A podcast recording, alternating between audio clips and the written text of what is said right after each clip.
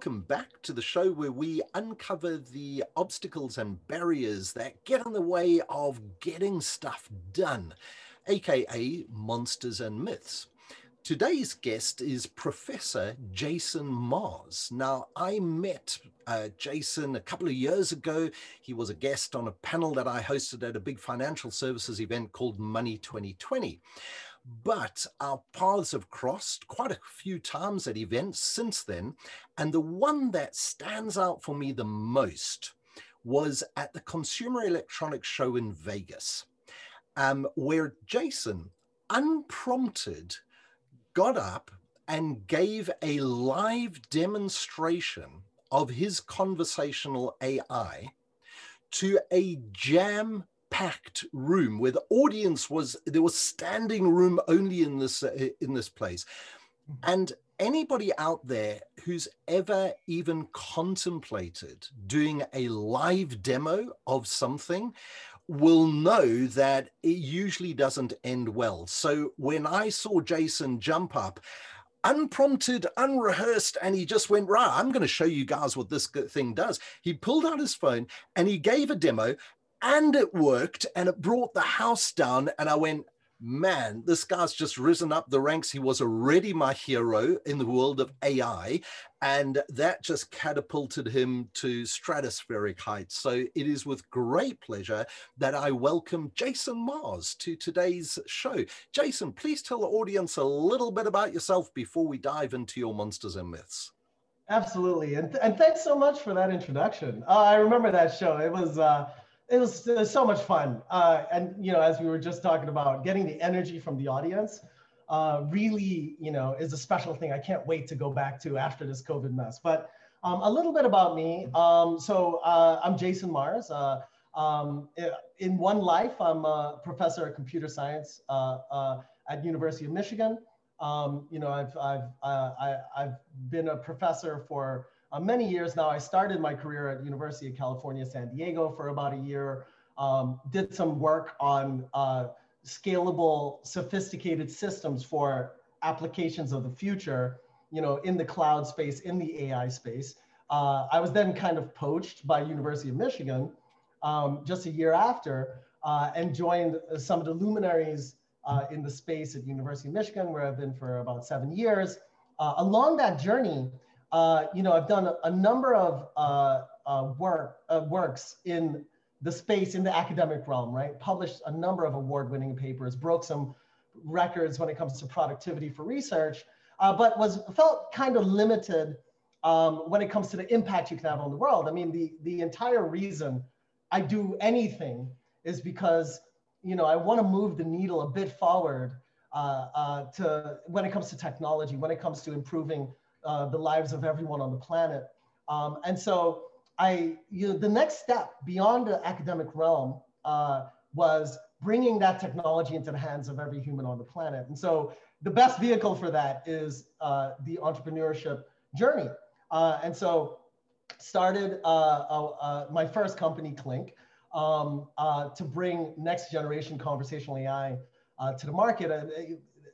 observing the state of brokenness of where conversational AI is uh, at, the, at the time that I, 2015, when I started Clinc, it, it was about 10 years since Siri. And it seemed like we made zero progress when it comes to um, the quality of those experiences. So, uh, you know, we kind of threw in the trash uh, everything that we knew about how to build conversational AI, at least as a community, the old techniques, uh, and invented a completely new technological approach to conversational AI, brought that to market with Clinc, grew Clinc uh, in about four and a half years from zero people to 130 people, uh, raised some record, record-breaking um, rounds of funding, um, post-money valuation at 200 million uh, valuation of the company, um, tens of millions of users in the market. Uh, in fact, if you use US Bank, um, which is like the, one of the top five, top six banks in the US, uh, they have a virtual assistant in their mobile app, and that's actually built on Clinc's technology. Um, and so did that uh, for a while. Had a lot of learnings on that journey as to what's going on in the market. I started Clinc really with the with the observations and learnings from an academic perspective as to where the science could be and what are the kind of things we were inventing in the lab. After five years, four or five years uh, in market, bringing technology to market, had another sweeping set of uh, learnings about what it actually takes in industry to operationalize AI. Uh, step back and have been working on the next generation of technology that I believe is going to define the next 10 years, still somewhat in stealth mode, starting to kind of creep out. Um, but uh, there's a there's a number of things launching this year around that new technology, um, uh, and so now I'm embarking on a journey uh, to bring uh, the next uh, phase of AI to market. So um, you know you know oh wrote a book wrote a book about the Clinc journey. It's called Breaking Bots.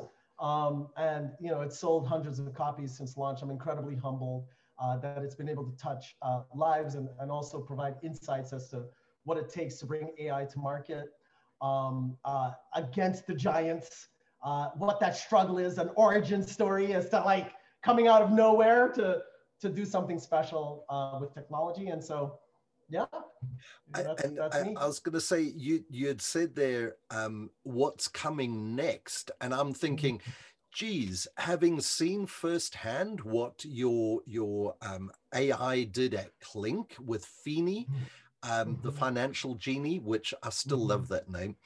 Um, having seen what that was capable of doing, just absolutely was streets ahead of any of the things that when we think about AI and conversational AI, um, mm. you know, the, the virtual assistants that we've got around us, uh, they're all dumb compared to what mm-hmm. Finie can do. And and now you're mm-hmm. talking about next, geez, um, mm-hmm.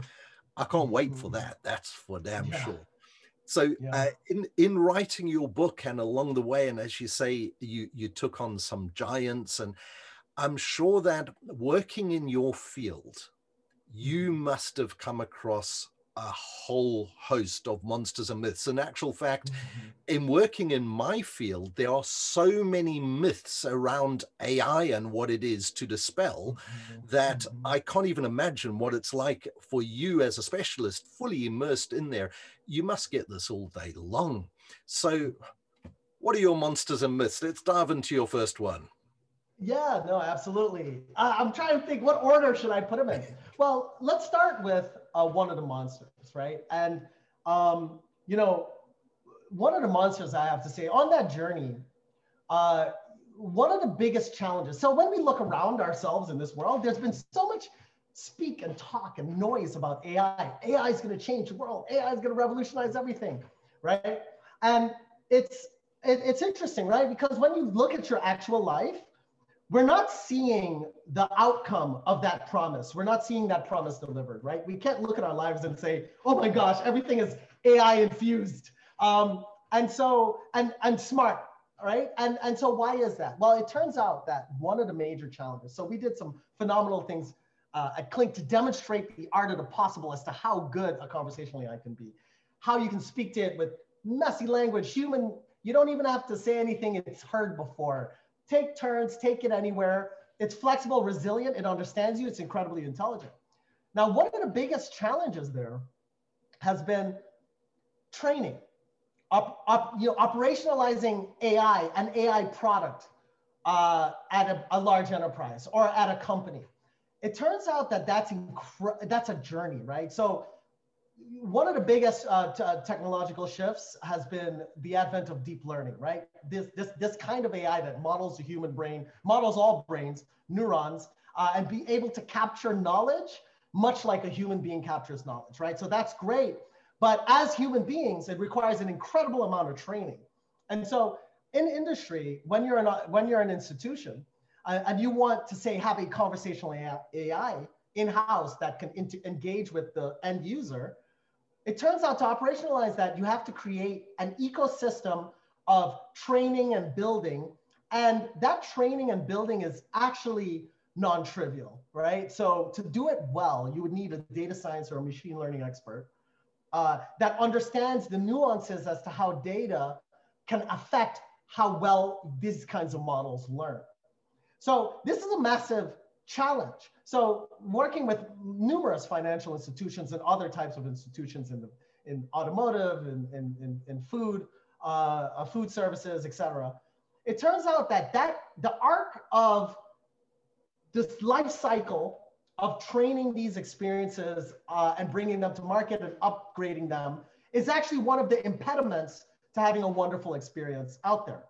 And so one of the great opportunities that not enough people are talking about right now is that just last year, just in 2020, there has been a new kind of philosophy that has been brought to market, that has been not brought to market, that has been uh, the speak of the academic circles, right? Uh, in the scientific community, there's a philosophy that was popularized by GPT-3. We'll talk about what that is in a second, but it's called zero shot learning, one shot learning, and few shot learning, right? That's actually the technical uh, term that kind of been, been fused with this technique uh, by the GP3, GP3, GPT-3 academic work. Now, what is that? So this is the concept that you can take a neural network and you can train it so well on the world. You can train it generally so well that you don't have to train it to do new things, right? That's zero shot learning. That means that once it's trained, you can apply it to new problems without having to train it. One shot means you give it one example of the new task. Um, a few shot usually is three to five examples of the new task, and then it knows. So it doesn't really need to be trained. Now, this is a very interesting curiosity, uh, and people aren't talking about it. People, in my opinion, this is going to change the way the market sees AI for the next decade and beyond. Uh, this removes this opportunity, this philosophy removes the, the impediment of having to train these AI and operationalizing, operationalizing that is incredibly hard because the talent is incredibly scarce.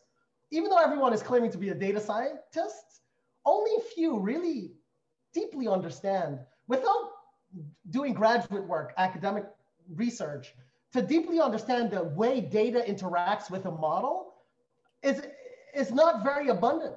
And so building a team that can do this well, well enough for you to deliver good AI is actually uh, prohibitively challenging in many, in many cases. Now, to remove the need altogether, if you were to approach AI with a zero shot philosophy as an institution in the commercial realm, you remove the need for that expertise.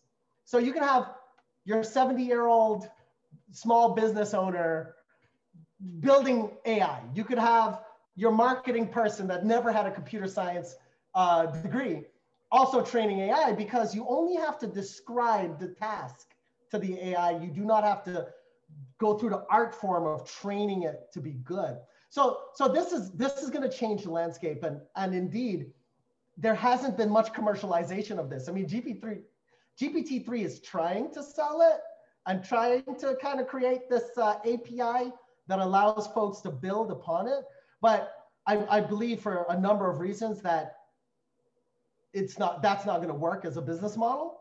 And I'm not I'm not aware of other efforts to take this philosophy uh, and and and design and build and innovate novel products, novel commercial applications of that.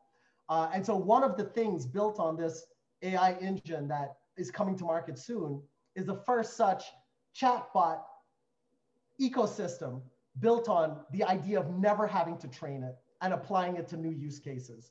And so this is going to be a doozy. It's still kind of in stealth. We actually have seven customers that uh, we're actually bringing to production with this, uh, but it's all still in stealth. It's actually crazy. But, um, but I think that this is one of the big game changers uh, uh for the future of how the industry can bring next generation AI to market. That that is absolutely huge. I mean, and and uh, stop me if we end up uh, disappearing down a rabbit hole here. But one of the things that I know within the field of AI, um, one of the historical problems that that was part of that monster of training um, was was ensuring the absence of bias because the training rela- uh, was always done on explicit data sets and often those explicit data sets would be would be inherently biased because of the humans that had actually created those data sets in the first place so so would yeah, this yeah. approach and philosophy be able to help eliminate some of the inherent bias that that some Yeah. previous machine learning has has done This is awesome. That's a great question. And and let me just direct, let me address this head on because there has been some mythology. There has been some myth- mythology at play with the idea of bias in the model. Now, look, we've got to think, we've got to taxonomize these models into various categories. First, there are these generative models that that will generate content. Let's take a let's take something in the NLP realm, the natural language processing realm conversational realm of AI models. So there's a cast of models, there's a cast of problems and tasks and models that will author author content. Now, bias is a massive problem there. Actually, we saw that with Tay, right? Tay was Microsoft. It's the, one of the biggest news items. Microsoft's AI that they unleashed on Twitter, and then it learned from Twitter, and it learned all of the worst things about humanity from Twitter because hmm, unfortunately, there's a lot of bad stuff out there. Uh, and then it was, People it was were ex- it. and people were explicitly the minute they they Right. they figured out what was happening people were explicitly feeding it shit Yeah, exactly. in order Feeding to it make shit. it a monster total monster Exactly. And you know, what the beautiful thing is the analogy with a child is so good when it comes to these models because you have to treat it, you have to safeguard it from from the bad inputs that you would want to safeguard your child from. You wouldn't want your five-year-old to watch like the goriest horror film because then all of a sudden, you know, who knows? Uh, and similar with these models. Okay, so you have these generative models, right, that will create content. Bias is a massive issue there. That's one class. Then you have these class, classification models, these models that, that, that really are selecting. So in a conversational AI context, you could think of intent classification as selecting, well, what's the intent?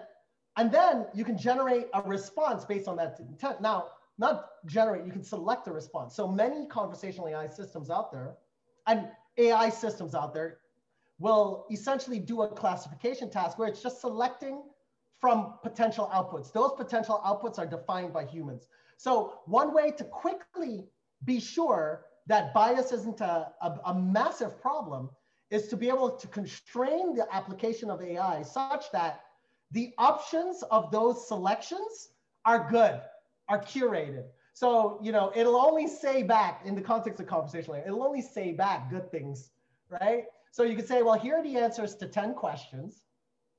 Okay. And I'm going to make sure that I author the what it's what those answers are. So I have a guarantee that this conversational AI is only going to repeat one of these 10 things. And then you have a classification that selects from the 10 things. There, in that case, your, your model isn't generating text. So then the important thing is, you know, for any of the technical folks out there that might be, Jason, I want you to tell the whole story. The important thing is, well, th- then, then the bias is constrained to cases where you might, let's say you have, uh, you know, 10 things and one says, one of the things is, oh, this is absolutely amazing what the world is like. And then you have another selection, this is the worst thing in the world. Then if you ask a question like, what do you think about black people? And if it selects, oh, this is the worst thing in the world, you know, you can have these canned responses for which you can, you might be able to get the, get the model to appear to have bias. Uh, and, and you, you might have to be thoughtful about that. But let me just say clearly, in the realm of conversational AI, when you're building a, a chatbot or a virtual assistant, if you are defining the set of things that that experience can say in a constrained way, and it's not writing new content for you, you you eliminate 90% of the concern when it comes to uh, when it comes to bias. And so in industry, in production systems, that's all you want to do. You know, Asterisk Tay, Tay was an academic experiment. It wasn't really a product. It just came from Microsoft, but it was an intellectual experiment that happened to have Microsoft attached to it. So Microsoft, it was a doozy for them. But uh, it wasn't really uh, a product or a production system um, that's a key product of the Cub company. But that's, long story short, that's how we constrain the possibility for biases by making sure that the space of what could be said by a conversational AI is specified and not authored by the conversational AI. So that's limited rather. So it's its its knowledge may be vaster than its its ability yeah. to respond, kind of a thing. Exactly. But exactly. I love I love the idea of zero shot philosophy, and and right. that I, I'm sure that that will that will be revolutionary to a lot of companies who are who have been holding back uh, facing that monster of training because as you say right. that's that that's uh, I don't know whether it's been mythical or whether it's been real in the well, certainly from our perspective, it's been real in the past that this has been a huge undertaking. And and I have a friend who's deployed a, a conversational chat bot um, in another organization. As a matter of fact, he is my first guest on the show. Um, he did it in a in a customer experience uh, um, mm-hmm. context, and and one of his things was, geez, they spent months and a huge amount of resource um, on on training and and feeding it the right data and and refining and things like that. So right, right, and often yeah, and often after that training, you still have something that's not not that great, and then when you actually want to update the experience, you want to give it more capabilities, then you have to do that cycle again, and it takes, in my experience, just watching the largest financial institutions in the world, your JPMs everything from JPMC to Wells Fargo to um, uh, US Bank to all of these uh, large institutions. Uh, it takes about, there's this life cycle about nine to 18 months to go through a whole training to get a robust experience. And so it's just untenable. Um, yeah. Great monster to kick off with. Can't wait for the next one now. Yeah, yeah, yeah, yeah. So there's, um, so the next monster, um, and and you know i can't i can't emphasize how game changing you, you see the game changing thing about let me just say before i talk about the next monster the game changing thing about this kind of new philosophy this this philosophy of, of zero shot learning um, which really kind of is a natural explorative point from transfer learning of course you start with transfer learning and then all of a sudden it's like well can we just zero shot it right so uh, a natural challenge. Uh, uh, the reason why you see there's this gap between the art of the possible that scientists look at and then the practical world. And so even though in a lab you might be able to do something interesting, making that a scalable thing from the capacities of companies. Companies are like people. They have a capability of what they can and can't do. And you, you, have a, you have a distribution, you have a normal distribution of that. And so you look at the main quartiles of that distribution, and it turns out that if you if you are out of that band and capability of what a company can do, your technology will not change the world because it cannot scale. So, so, so zero shot it puts AI into that band because it takes the hard part out. Now, there's another potential game changer that people kind of know about in the back of their minds, but they don't realize, from my perspective, from my observations, they don't realize that this is going to change technology into the future for at least a decade and beyond, right? And that is GANs, generative adversarial networks, okay? Fancy scientific term, but what is that? Well, there's a, oh my gosh, and Ian Goodfellow, he's, he's, a, he's, a, he's a brilliant dude. Like this guy needs a Turing Award, by the way. Uh, he, he's um, uh, you know he's a machine learning um, researcher academician who literally wrote the textbook on deep learning. Literally, the best textbook I'm aware of on deep learning was written by this guy, and he also uh, uh is the guy that really brought to discovered slash invented GANs, generative adversarial networks. Now, what is this thing? This thing's going to change. So people have seen it. Uh, there's been a lot of excitement recently around uh, and you got to see the pictures of this. There are computers, there are AI models that will generate a face yeah. from nothing, will create a face, and you cannot tell that it's, it's drawing it pixel by pixel from scratch, a fictitious human being, and it's impossible to tell that this was not a real picture of a human, right? It looks like a real picture. You gotta see it. Google it if you need to see it. You gotta see it. I actually use, yeah, yeah. I use uh, the site called thispersondoesnotexist.com, which is ah, based on that technology um, because I often need um, people personas to use as examples. And I actually, yes. the minute I read about uh, the, the, the whole project and, and, and the kind of a capability, I dive straight in going, I need this because I need to be able to use pictures of people yes. without worrying about copyright or privacy. And these guys actually say you're welcome to use any of our, our pictures because they're all computer generated. They're not real people. Yeah. So, yeah. And this is this is key, guys. This part you have to anyone listening to this has to Google this person does not exist. I'm there right now. I'm looking at the faces. This is the GAN's work that I'm talking about the way you know it's a GAN, the one thing you can tell that this is a computer is you look at the ears. Get a picture where there's two ears and look at the earlobes. Usually that's the giveaway. But when you see these pictures, your brain will explode that a computer drew this from scratch, pixel by pixel. Your brain will explode. The reason why this works well is because of this key idea, brilliant idea, Turing Award deserving idea, in my opinion, of you take a neural network, a typical neural network, the standard neural network you would use for facial recognition or something, classic, you know, tech. And then you have another neural network, another AI that's literally challenging its training via you know, it's like a sparring partner training, right? So you can train wax on, wax off, Mr. Miyagi style, Karate Kid reference, Mr. Miyagi style, wax on, wax off. But you could also train with a sparring partner. And if you spar every day for a year with a really good sparring partner, you're going to get good.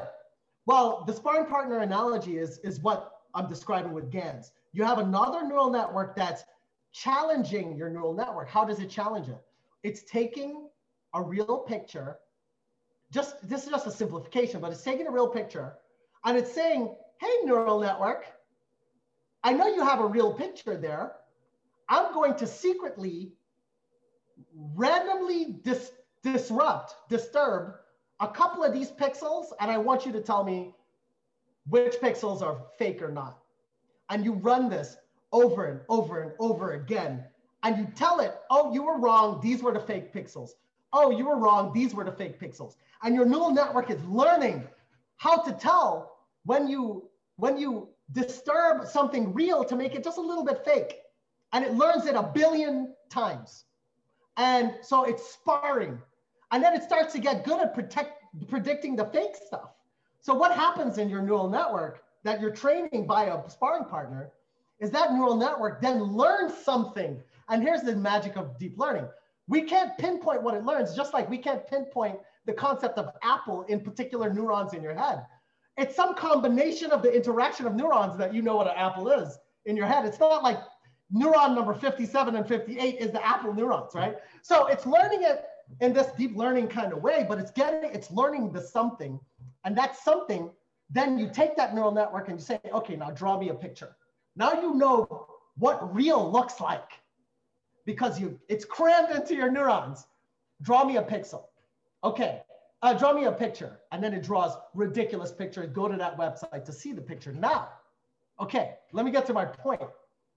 This has been, this is an exciting result and it was first popularized by the computer vision applications. However, we're just coming upon understandings of how this might apply to natural language processing, right? And so you've got something like GPT-3 uh, uh, and basically it was trained with the internet. This is an idea. I haven't seen it tested much. There's a paper called Electra from 2020. This is all hot new stuff that's going to change the world. Uh, so Google did this Electra work. That's really the first, the first real experimentation of this sparring partner approach to training natural language processing neural networks. So the thing is, with this kind of approach, right? The, the fancy thing about um, GPT-3, which did not use this approach, is that it can author articles from scratch. And those articles are hard to distinguish whether it was a human or a computer that wrote it. It's just really good generated stuff. That, that model, GPT-3, was trained and the, was trained with the entire internet. It cost $4.5 million to train it once. OpenAI did this, and then Microsoft licensed it for like a billion dollars. Just check the, check the news. So this is a behemoth model that was trained with the whole internet, and it does a pretty good job writing original articles. However, what if we were to take the similar approach? Let's take a, a GANs-based approach and take a smaller model and you spar it. You take real articles and you perturb, perturb some of it and you train into submission this model.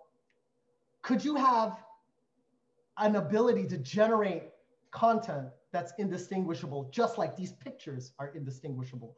What if we did that? What if we built interesting systems in the language space based on that philosophy? The first work that I think really does a good job as a treatise to this concept was is very recent and it's the electra paper from google and i believe there needs to be more work there. That's some work that i care about deeply. And i believe that that's going to change the production landscape. The problem with gpt-3 is that it's not practical. In general at scale it's 4.5 million dollars of compute cycles to train. It's a massive massive model that doesn't fit in a normal computer. But, but if you were to leverage the same thing that this person doesn't exist use for, for the language space, you can get smaller models, better to wield. Let's, let's couple that with a zero shot philosophy. Let's train it so well that it doesn't need to be trained ever again for new tasks. What can happen then? I think that these two concepts, zero shot learning, and then this sparring partner GAN's approach to, the, to AI is going to revolutionize the entire industry. Not a lot of people, I'm not aware of anyone talking about it in that in that sense. This is the future. Forget everything you already know. This is what we should be working on. But this is this is when I think this is going to be the, the, the turning point for us actually starting to see AI operationalized by the market in a way that enhances our lives for real.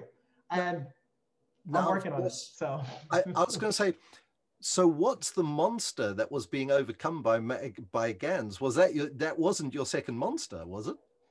Well, well, yeah. So monster GANs... Because because I some of my right. audience might think that actually GANs, GANs are the monster. monster. No, no, no. Because, GANs are the because because I, immediately the re, the reason why um uh, uh, a lot of people get scared of uh, the website like um, this person does not exist.com is because of the whole deep fake thing. And I mean, we we've mm. seen so many ultra realistic deep fakes with face swaps mm-hmm. and things like that and mm-hmm. you know we've seen uh, you know donald trump videos and uh, boris johnson videos of them saying stuff that they never ever said where, where people are now having to question and there was a um, oh, yeah. I forget what the name of the TV show was here in the UK. There was a whole uh, TV show that was built around, it was a, a fictional thing, um, but it was built around this whole concept of uh, the police using deep faked CCTV footage to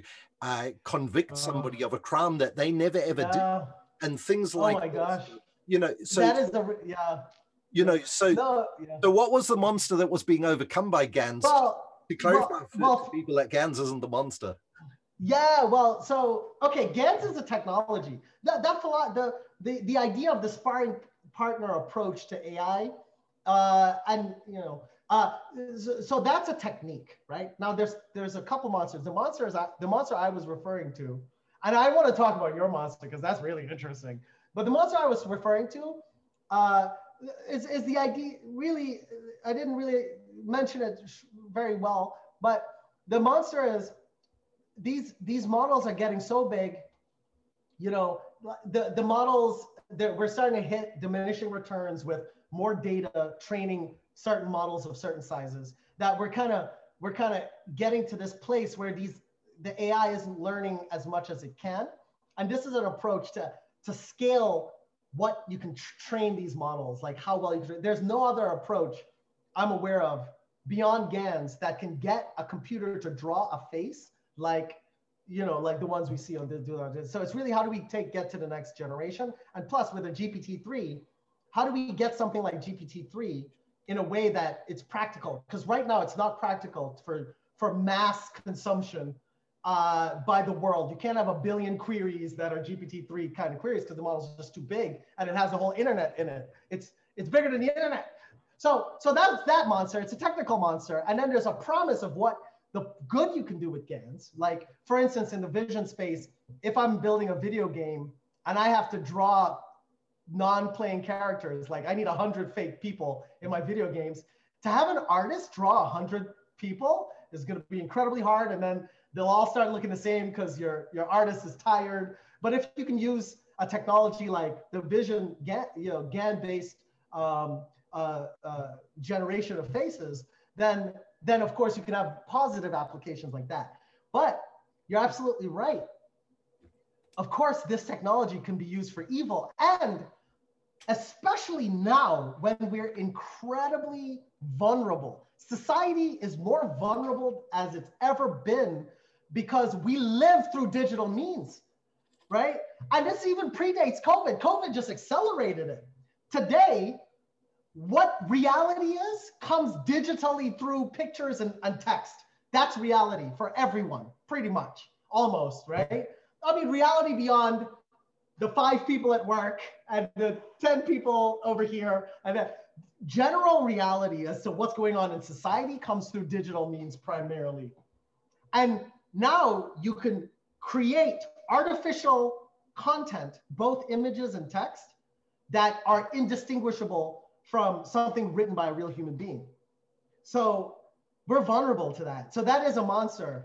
And just like, and I'll use the classic analogy, just like, you know, nuclear technology, it can be used for good and evil. You can build power plants with it, or you can blow up a, a wor- the world with it we have a we have a similar thing with AI in the digital realm. We can blow up the digital world with AI, or we can do good things that help us, um, you know, uh, improve the world uh, with these technologies.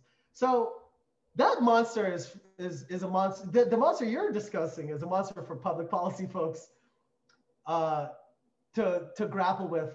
But you know, the problem with public policy folks is they're not very technically they're typically not very technically sound or like sharp. So it's a challenge. I don't know. there's a whole lot to go into there on on ethics and and mm-hmm. things like that. I'm, I'm, right at the moment in the middle of generating my own content, not using again. Uh, I'm writing a blog post um, that that was the inspiration came from another interview that I'd done where I was introduced to a new quote um, from a French philosopher. I, I can't remember how it long time ago, um, where he uh, the part of the quote says, "When you invent the ship, you also invent the shipwreck." And it was about the consequences of uh, innovation and invention, mm-hmm. creating something new, particularly when it's technology, carries with it the danger, the burden of how that technology could potentially be used for bad.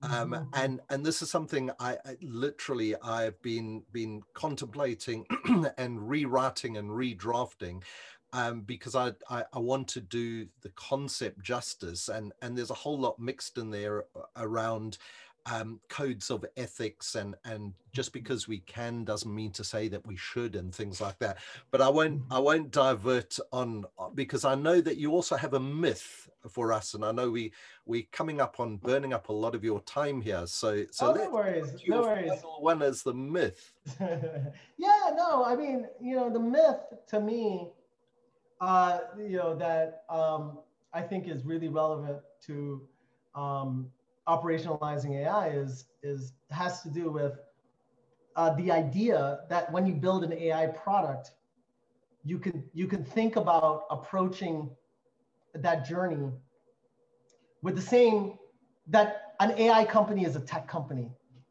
right? Or a, a team to produce an AI product needs to be a technical team.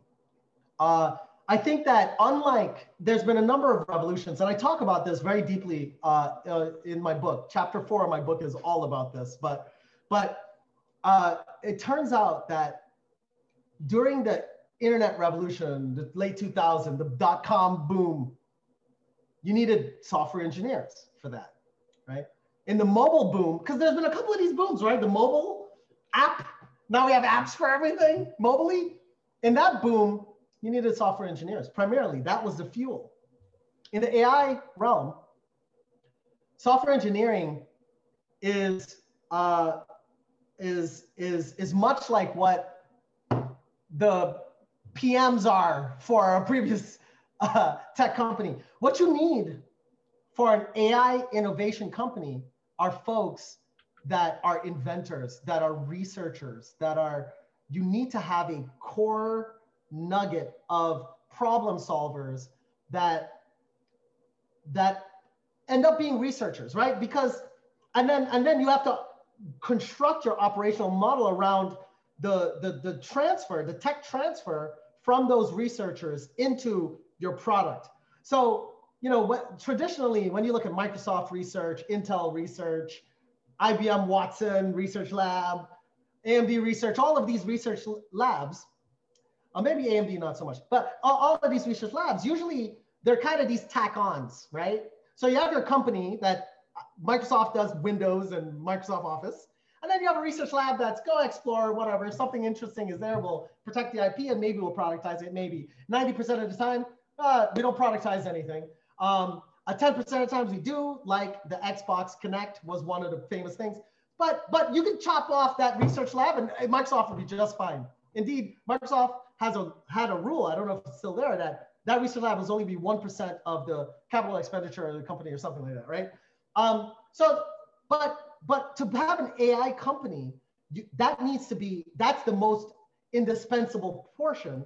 And the entire operational model needs to be around transferring the technology out of that. Why is that? And that's because every new feature requires research. To construct a new model, to evaluate the possibility of an existing model solving a new problem, to, to reason about the tuning of those hyperparameters in your model. The engineering work is, is, is about discovery. Uh, and it requires the expertise of a researcher in that uh, engineers learn to build software, and that's very different than training a model. Training a model is a dark art. Uh, it, it's not, there's no systematic process for, for training a model and guaranteeing some kind of result, right? If I'm gonna add a button to my website, uh, I can systematically say add button, use this tool, blah, blah, blah. Button's gonna be there, estimated time, blah for, for AI capabilities, if you want to be able to solve some intrinsic AI problem, every single feature, every single invention requires research. And so you have to rethink how you organize your companies around that. And I, I think one of the biggest myths, myths in the market in general is that, oh, yeah, let's spool up a, a, company to do something in AI. And that can be primarily an engineer. You can reason about it like a typical tech company or an organization in the thing. But you have to rethink the entire org structure and how the, the feature roadmap, you know, how do you operationalize that feature roadmap? What's the processes that need to be reinvented to allow for flexibility and timeline to getting something discovered uh, and re-engineer that entire view. And that's if you want to really move the needle forward. Um, so we see that there's thousands of companies that are just vaporware. And I think the real ones will, will have in it real researchers and a process and operational model to get that research into product. And, and I'm assuming, um, although you're talking about AI company, exactly the same is applied to departments within organizations that want Correct. to deploy an AI in an operational manner to do anything. Deploying an AI in an organization is not simply getting a whole lot of techies and buying something off the shelf and plugging it in. And I think that is it's it's wrapped up in your myth in terms of because I've written your myth down as AI company as a tech company. It's the same thing to me that a, a, department that is considering or, or has been charged with deploying AI mm-hmm. to mm-hmm. solve a problem in a company, tech is almost tech is the execution side, but the 1st mm-hmm. part comes with a whole lot of understanding and, as you say, research. And and I would like to offer that, particularly in AI company. You might challenge me on this, but I think people with a philosophy and anthropology background are also necessary within your mix of people because a lot of the time you're trying to train or create an AI to reproduce patterns or behaviors of humans. And unless mm-hmm. you've got a deep understanding of humans and what they've been doing, your AI is never ever going to mimic that. It's just going to be a, a, a, robot, you know, RPA at best, something like that. That's just repeating a, a set of instructions. I mean, would you advise companies the same thing as as what you say? You know, companies to create departments in that manner?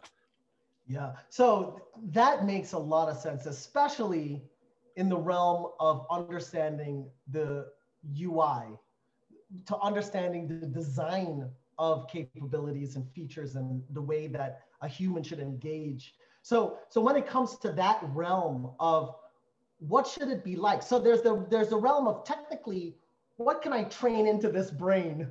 you know what I mean? What can I get this brain to learn? That's one thing. But then what should what should it be like? You know, if I'm building a conversational AI, if I'm building a robot, how should this robot really be like from a design standpoint? I think I think that's your anthropo- anthropologists and your philosophers are incredibly could be incredibly helpful in in creating that connection. So, so sociologists as well um, uh, uh, can be incredibly relevant for understanding how should it how should this being engage with the world, right, and behave in the world. I think I th- so. I think there's an important realm of the product lifecycle uh, for which that plays a, a key role. Jason, I this has been a, a unbelievably fantastic interview with you. Awesome. We we've awesome. hit 47 minutes at the moment, so in the interests of the show, uh, I'm going to bring mm-hmm. it to a close. But I, I would highly encourage people to seek you out, to come and follow your work, and to, to mm-hmm. understand more. Uh, to me, you are, I, I know you refer to the person who wrote the textbook, but I mm-hmm. don't know them, I know you. And to me, you're the guiding star that I always look, you're my North Star in this world of, of, of AI. Um, yeah. where, uh, what's the best way for people to reach you? Uh, and and I'll drop the links in the show notes and things like that. But is it LinkedIn yeah. or your own personal website? Yeah, Link yeah, or- yeah, yeah. Absolutely. So there's um, jasonmars.org. Uh, so that's a good vehicle to kind of connect to what's going on, what I'm up to. Um, of course, LinkedIn and, and Facebook and Twitter. Um, so you can get links to all that from from the uh, from the main website. Um, I'm happy to engage, man. To shoot me questions, ask me anything. I'm happy to kind of learn more and uh, engage with everyone. Yeah. Fantastic. And of course, go and buy Jason's book, read it. Oh yeah, yeah, yeah. That too. that too. Yeah, yeah. Jason, thank you so much for coming on the show today, and I'm so looking forward to our paths meeting in real life again sometime soon. Cool. Me too. Thank you so much for having me. Yeah.